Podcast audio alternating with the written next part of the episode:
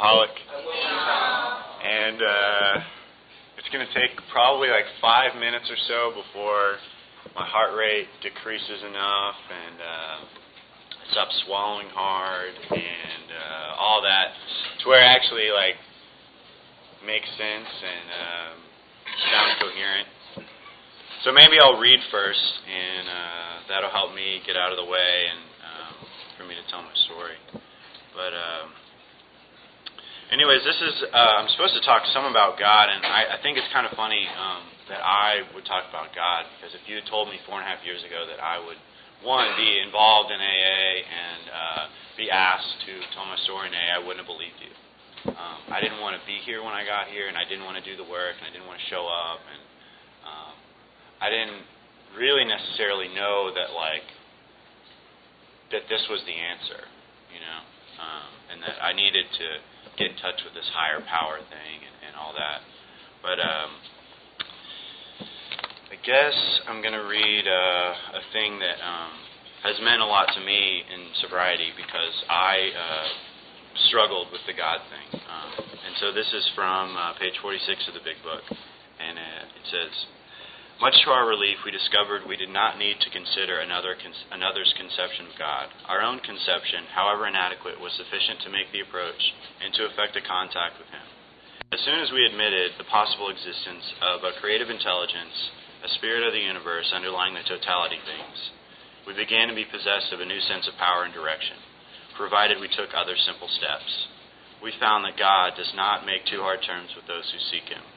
To us, the realm of spirit is broad, roomy, all inclusive, never exclusive or forbidding to those who earnestly seek. It is open, we believe, to all men. So, um, I think I'm a little less anxious right now, and I can I can tar- start uh, telling my story and tell you what it was like and, and uh, what happened and what it's like now. And um, I grew up uh, in a uh, a wealthy family. Um, my parents had money. That wasn't one of like the concerns. I have a older brother uh, who's three years older than me, and a younger sister who is a year younger than me. And I'm a middle child, and, and some of you already know what that means.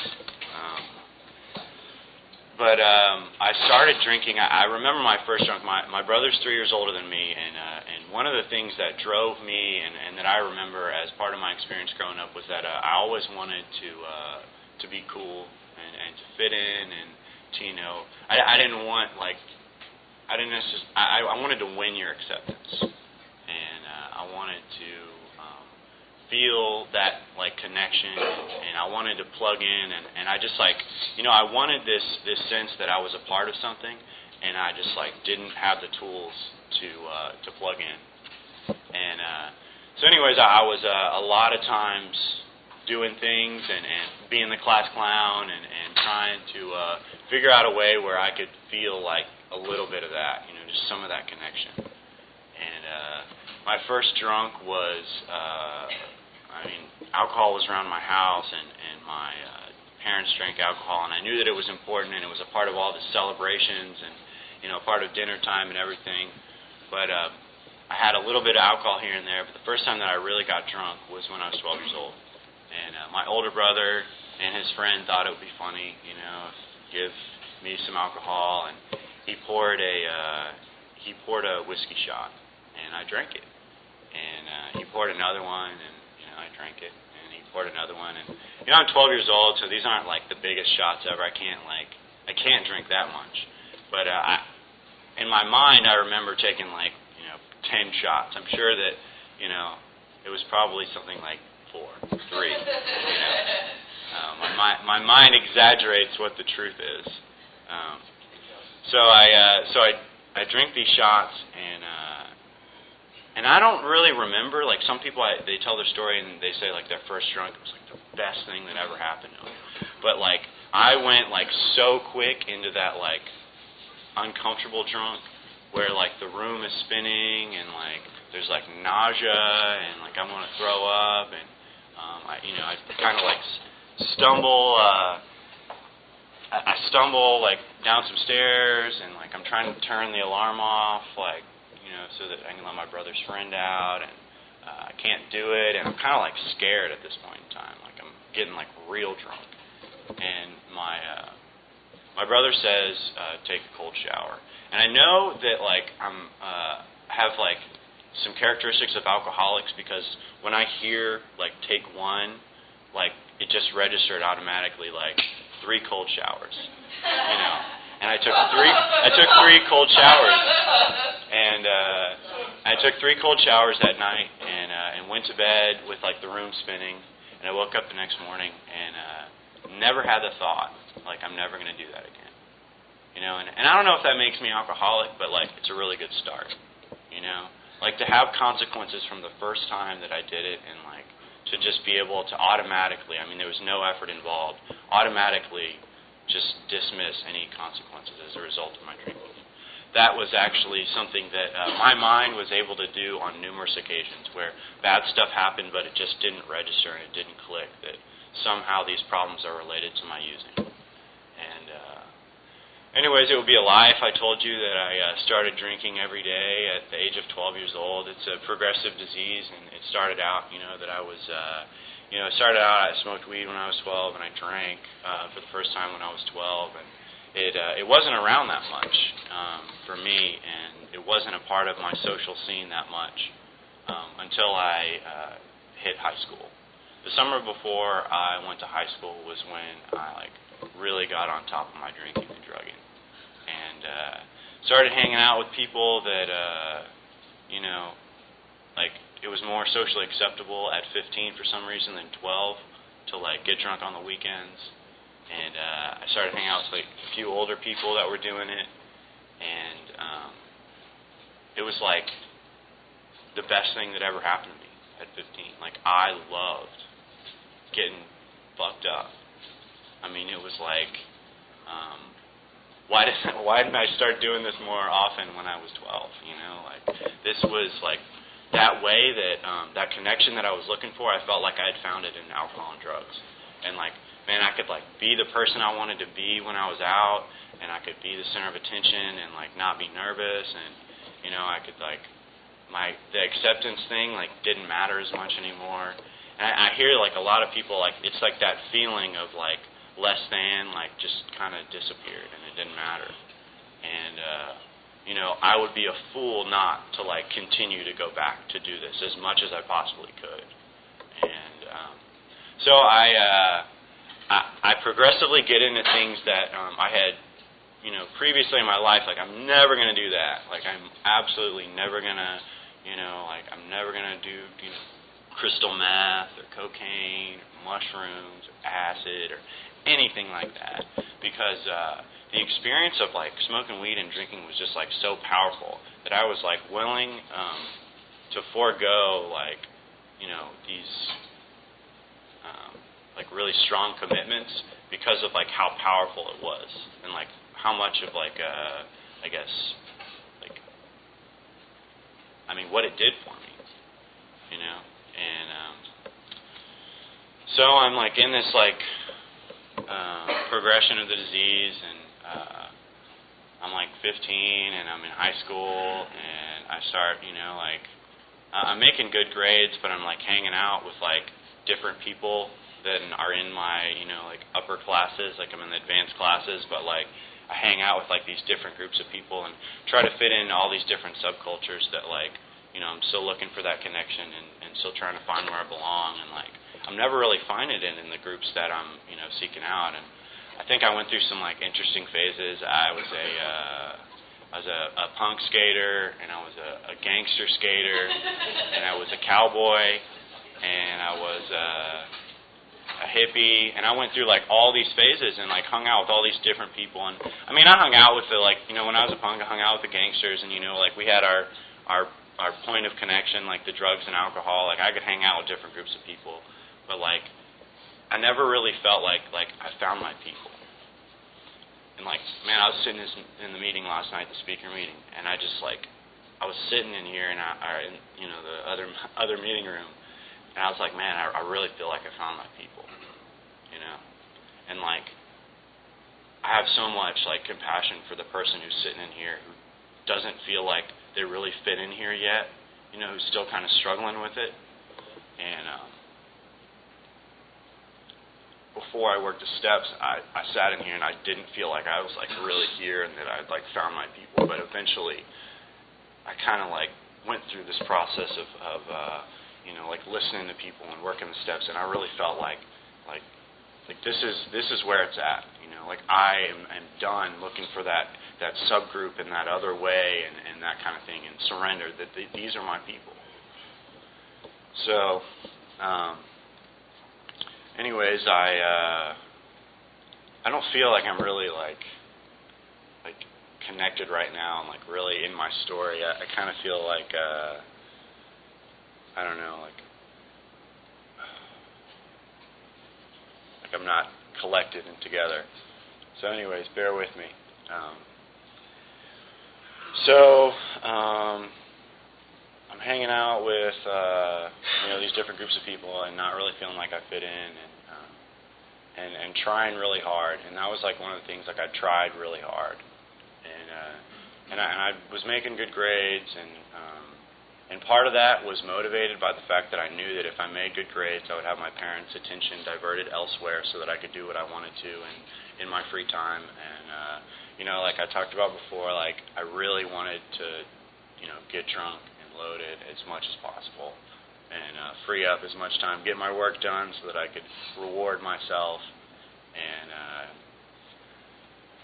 so um, I guess I'll uh, kind of skip in because I, I want to talk about um, reco- recovery, like what's happened since I've you know been sober and stuff. Um, I uh, had a like chain of events that like really like kicked in high gear, like my alcoholism and drugs, and I had a girl, you know, that moved away, and like, you know, it was like the most depressing thing ever for me. You know, it was, she was the one, and, and she moved away, and I that was the period of time when I, the only period of time when I drank daily, and uh, kind of like spiraled down from there, and, and did all the stuff that I never said I was never going to do, and you know, did a lot of stuff that um, would I, I figured would probably be pretty hard to live with uh, later on, and.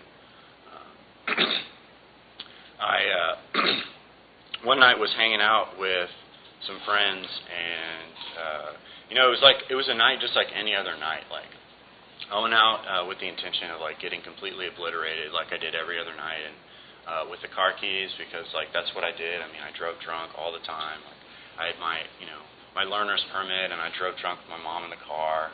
Like I drove drunk, and that was like what I did. And I went out like one night and I was drinking Mad Dog 2020 and uh, and smoking a lot of weed, and we went out and I was like, you know, we were gonna leave to go, um, you know, score some more pot, and uh, you know, there was like nothing out of the ordinary that night. Like it was just like any other night. We were like playing video games and you know, like listening to music, listening to Grateful Dead, and um, drinking MD 2020, smoking weed and uh, I, we went out that night and uh, to go get some more bud, and uh, I blacked out somewhere on the drive to go get it.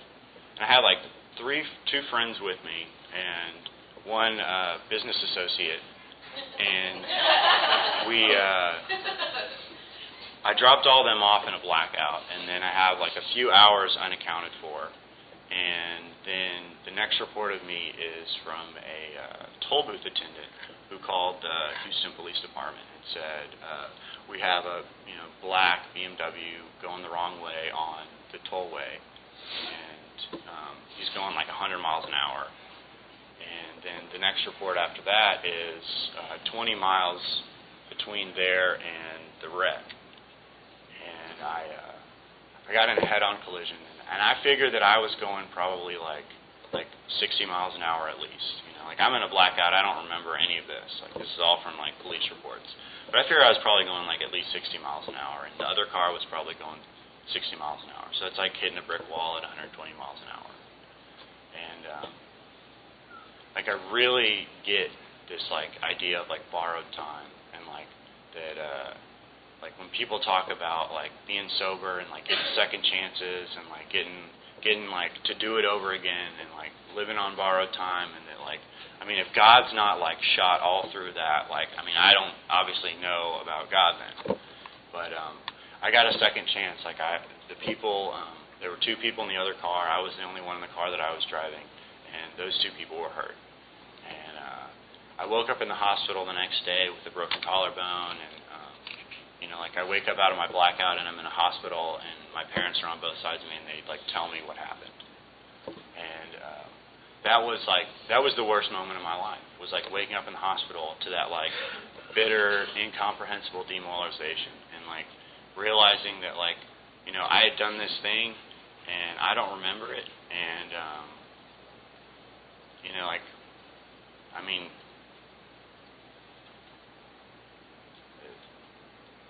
There's there's nothing like looking your parents in the eye and like have them tell you, like you know, you drove the wrong way on the freeway and uh, you hurt a couple people. So I uh, did not get sober then. I was like, I mean, that's not uh, that's not alcoholic enough for me. Um, I my problem was not um, drinking; it was like drinking and driving. And uh, I just had to figure out a way where I could, you know, like be out on, uh, you know, out on papers and continue to do what I wanted to do. And I left that day from the hospital, and I had a you know, prescription for hydrocodone that I was to like fully utilize. And um, I left uh, the hospital and was out on bail for a while and um, continuing to use. And this was like more of my period of like trying to figure out the formula where I could like control it. And like I knew that there were some things that were like out of control about it, and I had like kind of conceded to myself that like it didn't it didn't really work, you know, the way that I was doing it, and I needed to figure out a, a right way to do it. And um, I had to stop smoking weed because I was uh, on probation, and that was like devastating for me because that was like a huge part of my life, and it did something for me that uh, other drugs couldn't do, and that I like really liked. And um, I mean, I'm like completely crazy. Like this is the point at which the normal drinker like has some serious consequences because of uh, you know what they do, and they just say, I mean, I'm 19, I'm 17 years old when this drunk driving accident happened. This is when the normal drinker says, okay, like I'm 17, I'm not of age to drink, I'm in serious trouble because of it, um, because of drinking. Like I'm going to stop at least for a while until I'm off probation and done with all this. But uh, it says, uh, I'm going to read this. This is the only other thing I'm going to read. But um, it talks about the difference between the normal drinker, the hard drinker, and the alcoholic.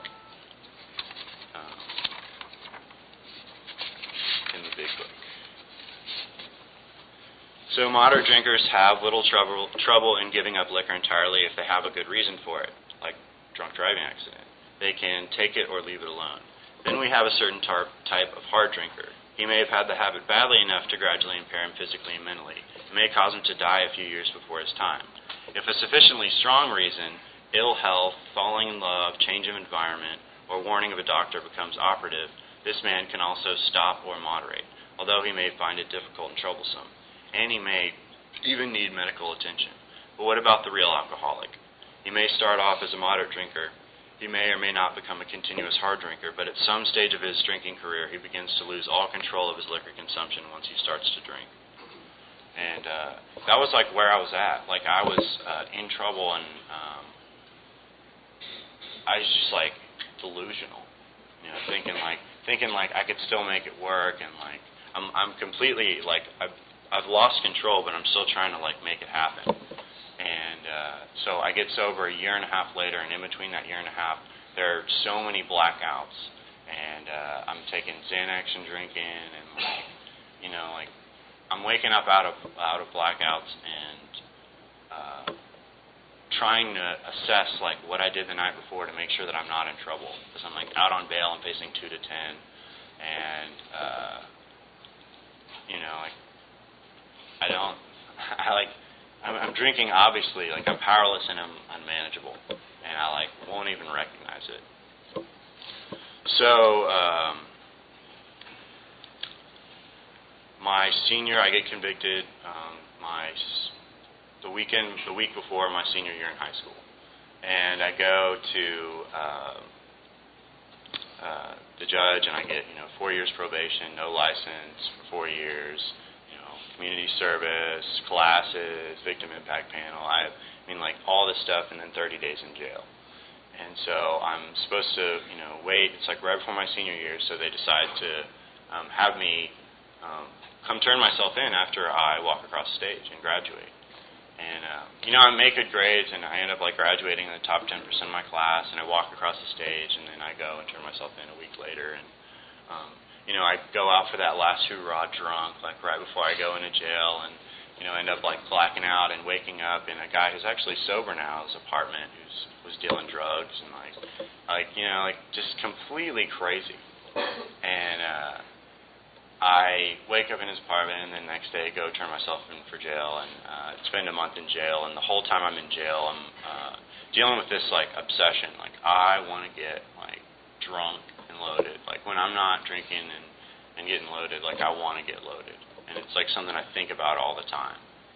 And uh, I get out, and it's like the first thing I want to do, you know, and and I continue to go back and just do what I do, you know, and um, I go. Uh, I decide actually I'm going to college. I'm like so scattered right now. I hope and I hope some of this is like somewhat coherent. But um, I I go. Uh, I decide to go to college out of state because I figure that uh, you know the state's going to let me do it on probation, and I figure they'll have less tabs on me, and I'll be able to do more of what I want to do, and uh, have less drug tests and and stuff like that. And so I go away to school to Memphis and uh, go to Rhodes College and I'm uh, at school there and I'm like not drinking daily. Like I'm thinking about it every day and like I want to every day, but I know that I can't, you know, like make it work with probation and school and everything like that. Um, if I drink every day. And so I'm like doing school like Monday through Friday and like Friday night I'm like making up for it. You know, and like wake up Saturday morning and and the pattern like at the very end of my drinking was like just it was just like boring, but like the same stuff over and over again. Like Monday through Friday, like try not to drink, and then Friday like big blowout, and wake up Saturday with like the hangover that like non-alcoholics only have once. You know, like where you wake up and like like being sick and dehydrated is like only the beginning. You know, and I get like nothing done on Saturday, even though I have all these papers due and everything, and um, I think like for you know like weeks on hand. The only thing I got done on Saturday was like my, my laundry, and I would like do my laundry and like be kind of like proud, you know, that I got my laundry. and uh, and so I um, I wake up on Saturday morning and like this is like the end of my drinking. I didn't even like realize this until I had two years sober, but like I kind of like spotted that like alcoholic pattern, and like as if the like accident and everything like didn't like show me enough. Like I saw that um, on Saturday morning I'd wake up after Friday night drinking and like drank way more than I had planned on drinking. Got out of control, and I'd wake up on Saturday morning and be like, I'm not going to drink tonight. Not like I'm going to stay sober for the rest of my life or anything like that, but just like I'm not going to drink tonight. And uh, and I'd mean it, and um, you know I'd get a little hydrated, and my stomach would hurt a little less and I'd have my, that obsession working in my mind. And while the obsession was working on my mind, and I'd go drink Saturday night and just be like, oh, I changed my mind. You know, like this is what I want to do. And I'd drink on Saturday night, and I would fully buy my own bullshit that that was what I wanted to do. And uh, so I'd wake up on Sunday morning, and it'd be the same thing and then I'd go through the week and I'd just do it. And it wasn't like any like you know big thing like you know that happened that like really brought me down like so much. I did have one night where I uh, I I blacked out and um, I think I was in uh, this dorm where I used to date a girl, and so I think I was probably trying to get back with her. But uh, I got found. I found, got found by a uh, resident advisor who found me in the girls' bathroom peeing, and I guess I was like kind of sly even in blackouts. Because like I knew that um, guys, you know, guys stand up to pee obviously, and girls sit down. And so when I got busted, I was sitting down peeing. it might also have been that I didn't have the best of balance at the time. Um, but it was like, um, you know, she looked under the stall and saw some big dude feet, and and and she, you know, confronted me and she said, you know, are you a student here? No. You know, are you going to tell me your name? No. Uh, um, you know, what are you doing here? Like, I don't know. and uh, she's like, okay, well, I mean, if you're not a student and um, you know you're obviously drunk or in the girls' bathroom, like you're going to have to be escorted off campus by campus safety. And you know, she goes, and I'm, I'm, that's fine. You know, let's let's do that. And uh, she she gets on the phone with campus safety and uh, you know, calls it in, and I take off running. Uh, I don't know. I, I do I do things like that are very uncharacteristic of me uh, when I am uh, drunk and loaded that uh, I don't do when I'm sober, like that. And uh, the problem is, is that I am unable to like call it quits, you know, and like come to that point where I'm like, all right, I'm good, you know, I'm, you know, taking pills and drinking, and I'm just like going for more and more and more. And there's that internal like, I guess, uh, like judgment call or whatever that I think normal people might have. I don't have that, and uh, so I do things like that. And I woke up that next morning, and uh, it's funny to tell the story now. It was not funny when it happened. And I woke up the next morning, and I was in trouble for, uh, you know, lying. I was going to go for the honor council and I was convinced that they were going to tell my probation officer. And like, I had a good lawyer, and and I got off real easy for um, intoxicated assault with a vehicle. And uh, I was like, man, they're going to throw the book at me. Like, they're going to tell, they're going to tell the, uh, you know, Texas what's going on from you know Tennessee, and I'm going to go to prison. And so I woke up that next morning, and like I walked the hallway bathroom to throw up, and this guy told me what happened and what I did, and you know, he was laughing about it. It wasn't funny to me. He was laughing about it. And I went back to my room, and I was just, I conceded to my innermost self that I was like going to prison. Not that I was an alcoholic, but that I was going to prison. And uh, I'm, I don't know, too boyishly cute to go to prison. And uh, that was, that was, it, it's, I, I wouldn't, I wouldn't have done well there. And uh, and uh, and I, and I was having lots of problems with anxiety too, and so I'm seeing a I'm seeing a therapist about that, and we're not talking about drinking and drugging. Like I don't know how I can like you know go to a therapist and like address some problem and not talk about this, but I'm not talking about it, you know. So I uh, I go and you know I'm I go to like a next session or something, and she uh, says something about like I, I end up bringing it up and she says something about, um, I guess, like her experience. And she had had an experience where she used to follow widespread panic, and like I, that was who I was at that time, and you know that was the the in group that I was in, um, and that she had uh, had some trouble and like took care of herself, and I mean really general way, kind of shared her experience, strength and uh, it kind of implanted the idea that like maybe I could do something different, like get sober or something. And I wasn't ready to do it yet, but it just like it planted a seed. You know, and some people are at the conference and like, man, they're not ready yet. Like, but it's planting a seed, and I, I really believe that. So um, I uh, am still trying to make it work, even after this, you know, encounter and prison and everything. And I don't know, and I'm just, you know, like scared and so I'm like just to take pills, you know, because pills, that's the way. And I try to just take pills, and I figure out the hard way that like once I start doing something, like I do things uncharacteristic of me, and you know the obsession takes over, and then like I drink, you know, and I go and I drink. And I, my biggest problems uh, that I caused were always when I was drinking. I mean, like I definitely fit in in AA. So, um, anyways. Uh, this guy who was in AA had gone to the counseling center where I was going to this therapy, and he had uh, gone and said, you know, my name is Daniel, and I'm an alcoholic, and I've been, you know, sober for a few years. And if anyone comes through the counseling center and wants to get sober or wants to talk about getting sober, here's my number. And uh, so this therapist who had shared her experience, you know, gave me his number and was like, if you're interested and you're open to it, call this guy. And uh, I looked him up on the online directory to see who he was, and I didn't call him for a couple weeks. And uh, you know, I was going to stay sober on my own, and I, I didn't need anyone's help. And uh, the speaker last night was talking about how like we're alcoholic because of how we feel when we're not using. And uh, I was so uncomfortable not using and was completely obsessed, you know, in my mind. Like I really wanted to get high. Like every like fiber in my being wanted to get high and drink.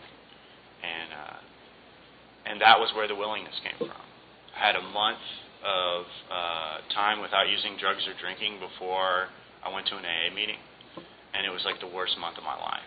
I wanted to get high and drink all the time, and I woke up in the morning and I like had to just like, I mean, like when people say white knuckle, like I know what it's like to white knuckle, and uh, so anyways, I go up and I talk to this guy and like um, he said he um, I'm like, hey man, like, and my intention is just not to go to AA, not to like have him sponsor me or anything like that. My intention is to go and talk to him and be like, dude, like I'm you know trying to do the sober thing, and like you know every once in a while it gets really hard. I want to just like have somebody I can call, like you know the lifeline, and. uh I like start that conversation. I have it all rehearsed in my head how it's going to work out, and uh, it, it doesn't work out like it does in my head. And he ends up like inviting me to a meeting, and uh, I did not want to go to AA, and I did not want to do meetings. I wanted to do this thing on my own, and like you know somehow make it through to that point where I wasn't going to be that I was completely obsessed and like really wanting to get high and drink all the time. And uh, he invited me to a meeting, and for some reason uh, I said yes. And he set a time, and I said okay.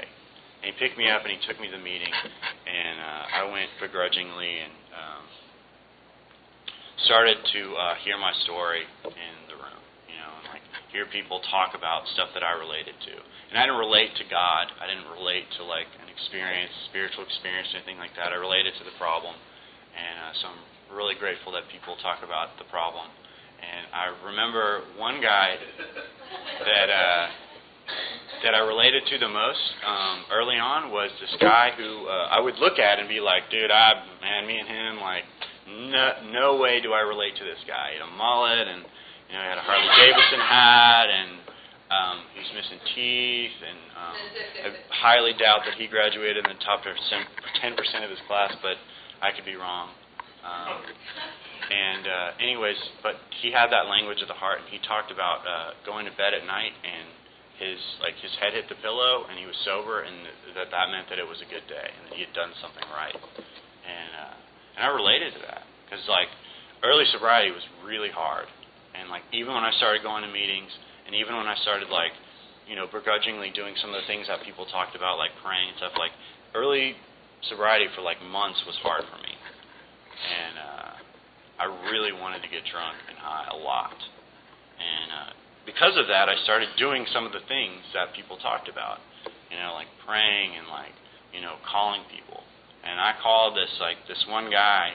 Um, like I called him late at night because that was like when my mind was like working like overtime for me to go and still you know like I still was holding on to some drugs and I was gonna like you know like you know as a backup plan I still had my like my my backdoor plan in case like things didn't really work out with the sober thing.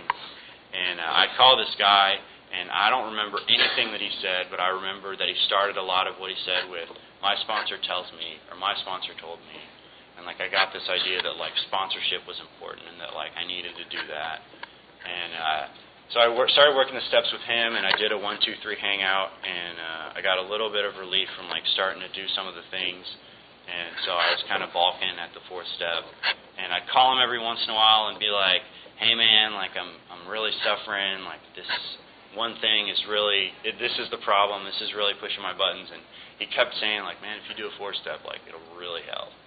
If you do a four step, it'll really help. I was like, no, no, that's not what I need to do. You know, like this thing needs to go this way, and um, so I hold off as long as I possibly can. I have like I think five months sober, and uh, I come and, and it's the end of the semester, and I'm required to come back to Texas because of my probation.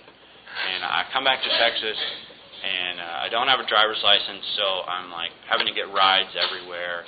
And there's this one dude that like really wants to give me rides, and uh, he uh, not like that, but he he starts taking me to meetings, and uh, I'm in a meeting one night that he had driven me to, and like he uh, the the topic is sponsorship and like the importance of that. And I realized that I don't have a sponsor in Houston and that I need one if I'm going to stay sober. Cause everybody I know in Houston that I associate with, like my whole group of friends, are the people that I use with, and like they were not people that I was going to be able to uh, lean on and get experience, strength, and hope from about staying sober. And I needed those people. And uh, so I um, I go to dinner afterwards, and he ends up sponsoring me, and I end up working the steps with him, and I do the four step. And uh, one of the big things that I learned in the four step was how much of an active participant I am in my own suffering, and how I, um, you know, like am a big part of the problem, and that I need to make some serious changes in my life in order to suffer less. And you know, like some of these things that like might be like blatantly apparent to other people, like weren't necessarily the case for me. And I get to like my part in uh, the columns, and I just like have um, more insight into my own life than I had in the like months of therapy that I was in. And I don't know why that is. I just you know I did I finally did the work. I surrendered and did the work, and like um, saw who I was dealing with, and I saw like I had to give up a lot of that resistance that I had because I saw like the problem like on paper, and like there was no denying and like you know the truth will set you free. Like i saw the truth about myself. And uh, so i quickly uh, had to do the fifth step right away you know and i i decided you know every time that i try to do things on on like my terms like it kind of ends up a little shaky and like it's not really that like solid foundation so i grabbed this guy who had um 19 piercings actually but he was sober and i grabbed this guy and did a fifth step and it didn't really like take. Like nothing really happened. And um, you know, my sponsor was like, "Dude, what happened? Like you went and did your fifth step, like just with some random guy." Um, and uh, and I was like, "Yeah, I did, but like I also I want to, you know, like I want to do it with you too, and you know, make sure that I like." you know, continue working the steps through. I just like felt like I had to do it, and I go and I do the fifth step, and with my sponsor who was like, you know, taking me to all these meetings and everything. And uh, that thing happened that like absolutely changed who I was. I uh, I read him all these things and we go through it and it takes hours and we go through my part and everything and uh, he points in the book and we were always in the book and he points in the book where it suggests an hour of meditation after doing the fifth step. I can go back to my house. Um, he goes and drops me off. You know, I don't have a driver's license. He goes and drops me off, and I sit in my backyard, and um, like the experience of connection that I had always been looking for my whole life. You know, like that that that feeling of like I belong here, and uh, you know, like I did a bunch of stuff that like isn't necessarily stuff to be proud of, but um, this is a place where I get to use that stuff to help other people.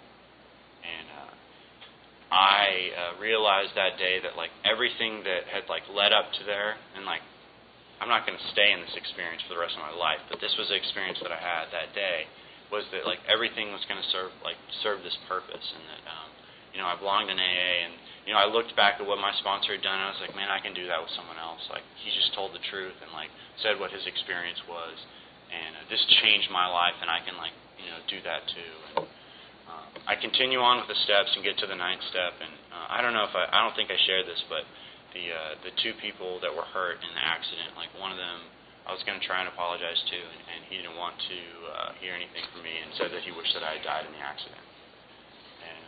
So I'm like living with that, like that whole time, and like you know, I, I still do, and like it's still like kind of hard, and um, I uh, I get to the amends part of the steps, and uh, go talk to someone who has you know a similar experience and you know find out what they do. And you know, he goes, and as bad as I feel like I'm doing today, like I started speaking, like because that was what he did, and what he suggested was go and uh, talk to people who are you know at risk for drinking and driving, and just share your story, just tell what happened.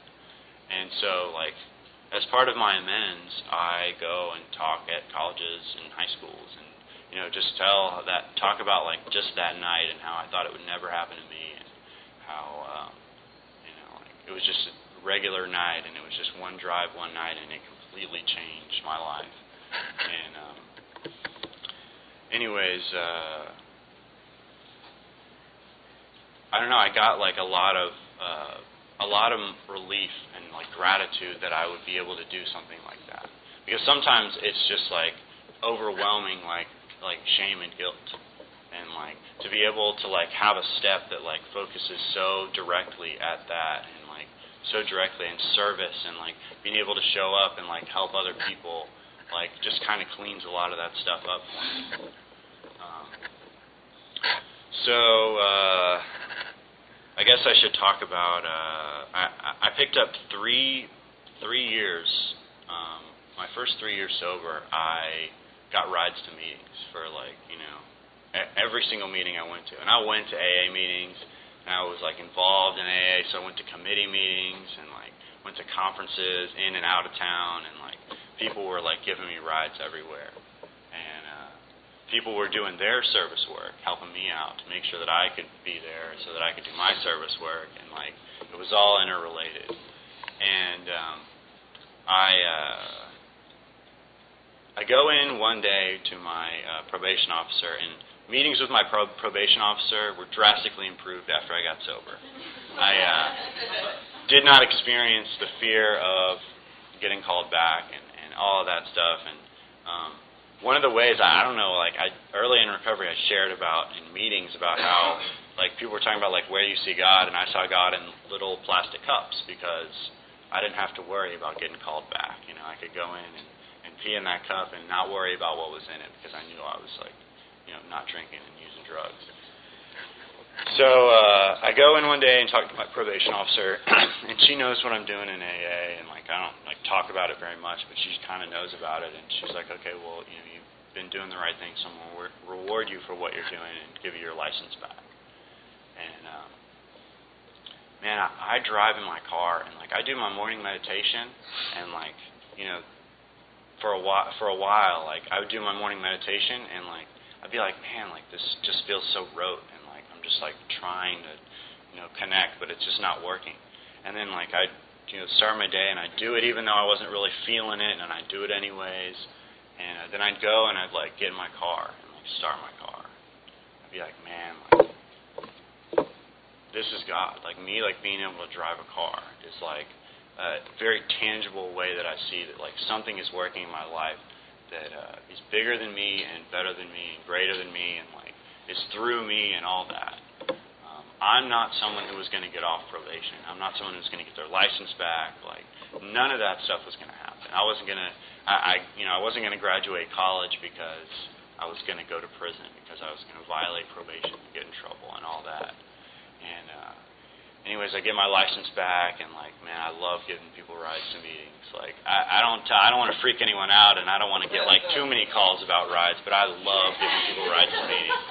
Like that's like one of my favorite ways to to serve in AA. But um, I um, continue on with the steps. I, I finish the steps, and then I you know get a sponsor in Memphis because I need to have a sponsor wherever I'm living, and uh, you know be accountable and all that. And um, I, I go back to school, and you know I'm, I'm graduated now. Like I, I finished, and I you know graduated in you know honor society, psychology honor society, and you know, did well in school and stuff, like, you know, directly related to me being in AA and, and learning the stuff that people talked about and uh, doing things that uh, I didn't want to do um, because I heard other people talking about they did things that they didn't want to do and like showed up to class and, you know, did those like very simple things and um, and I uh, I guess I, I want to share and I, I brought this thing to read and uh, it's it's one of those things like because I, I don't I don't necessarily always feel like feel this like strong presence of God in my life. Like sometimes I do.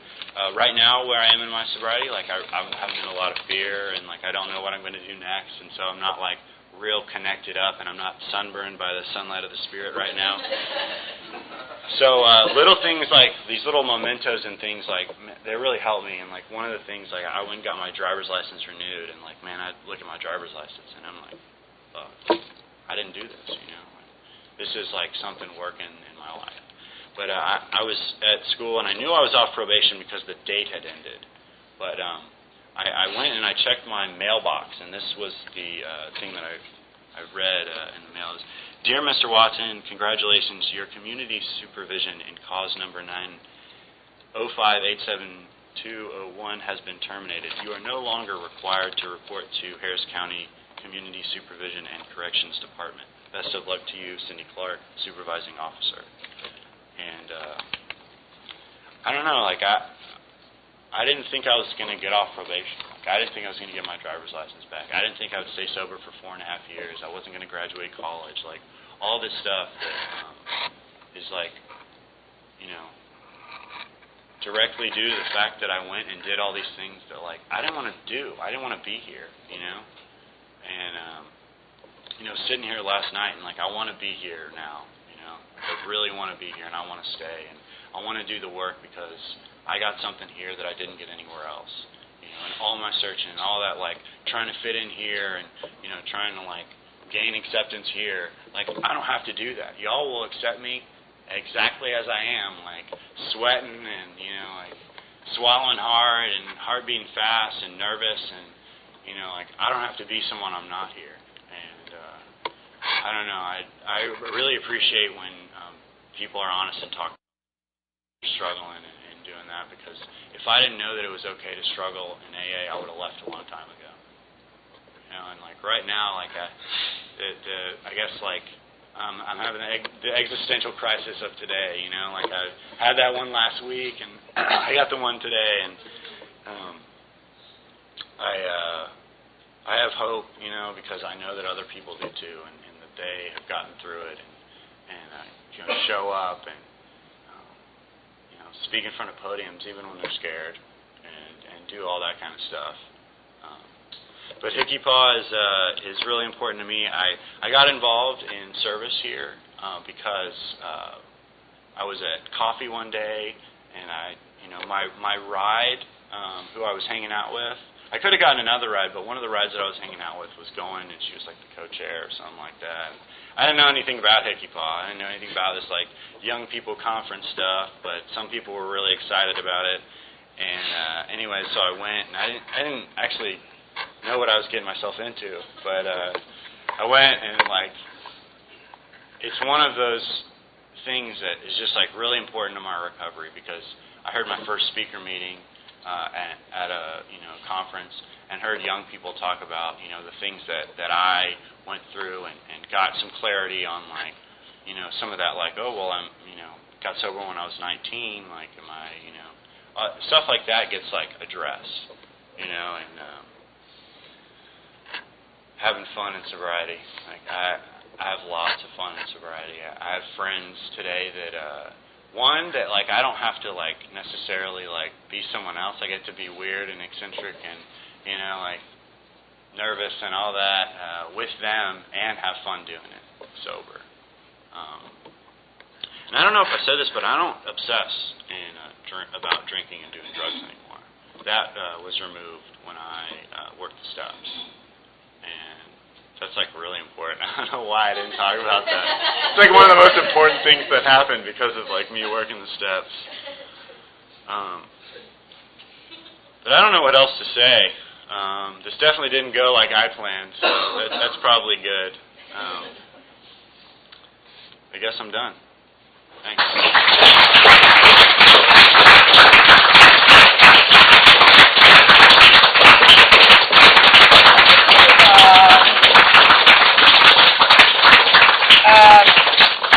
Hickey Paw got this for you.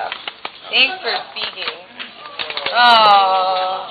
Um, so there's something happening at noon. Um, the kickoff meeting, wrap up meeting, 2009 Hickey Paw kick, kickoff meeting. I don't know what to call it. Um, at noon. Is that right? Okay, at noon.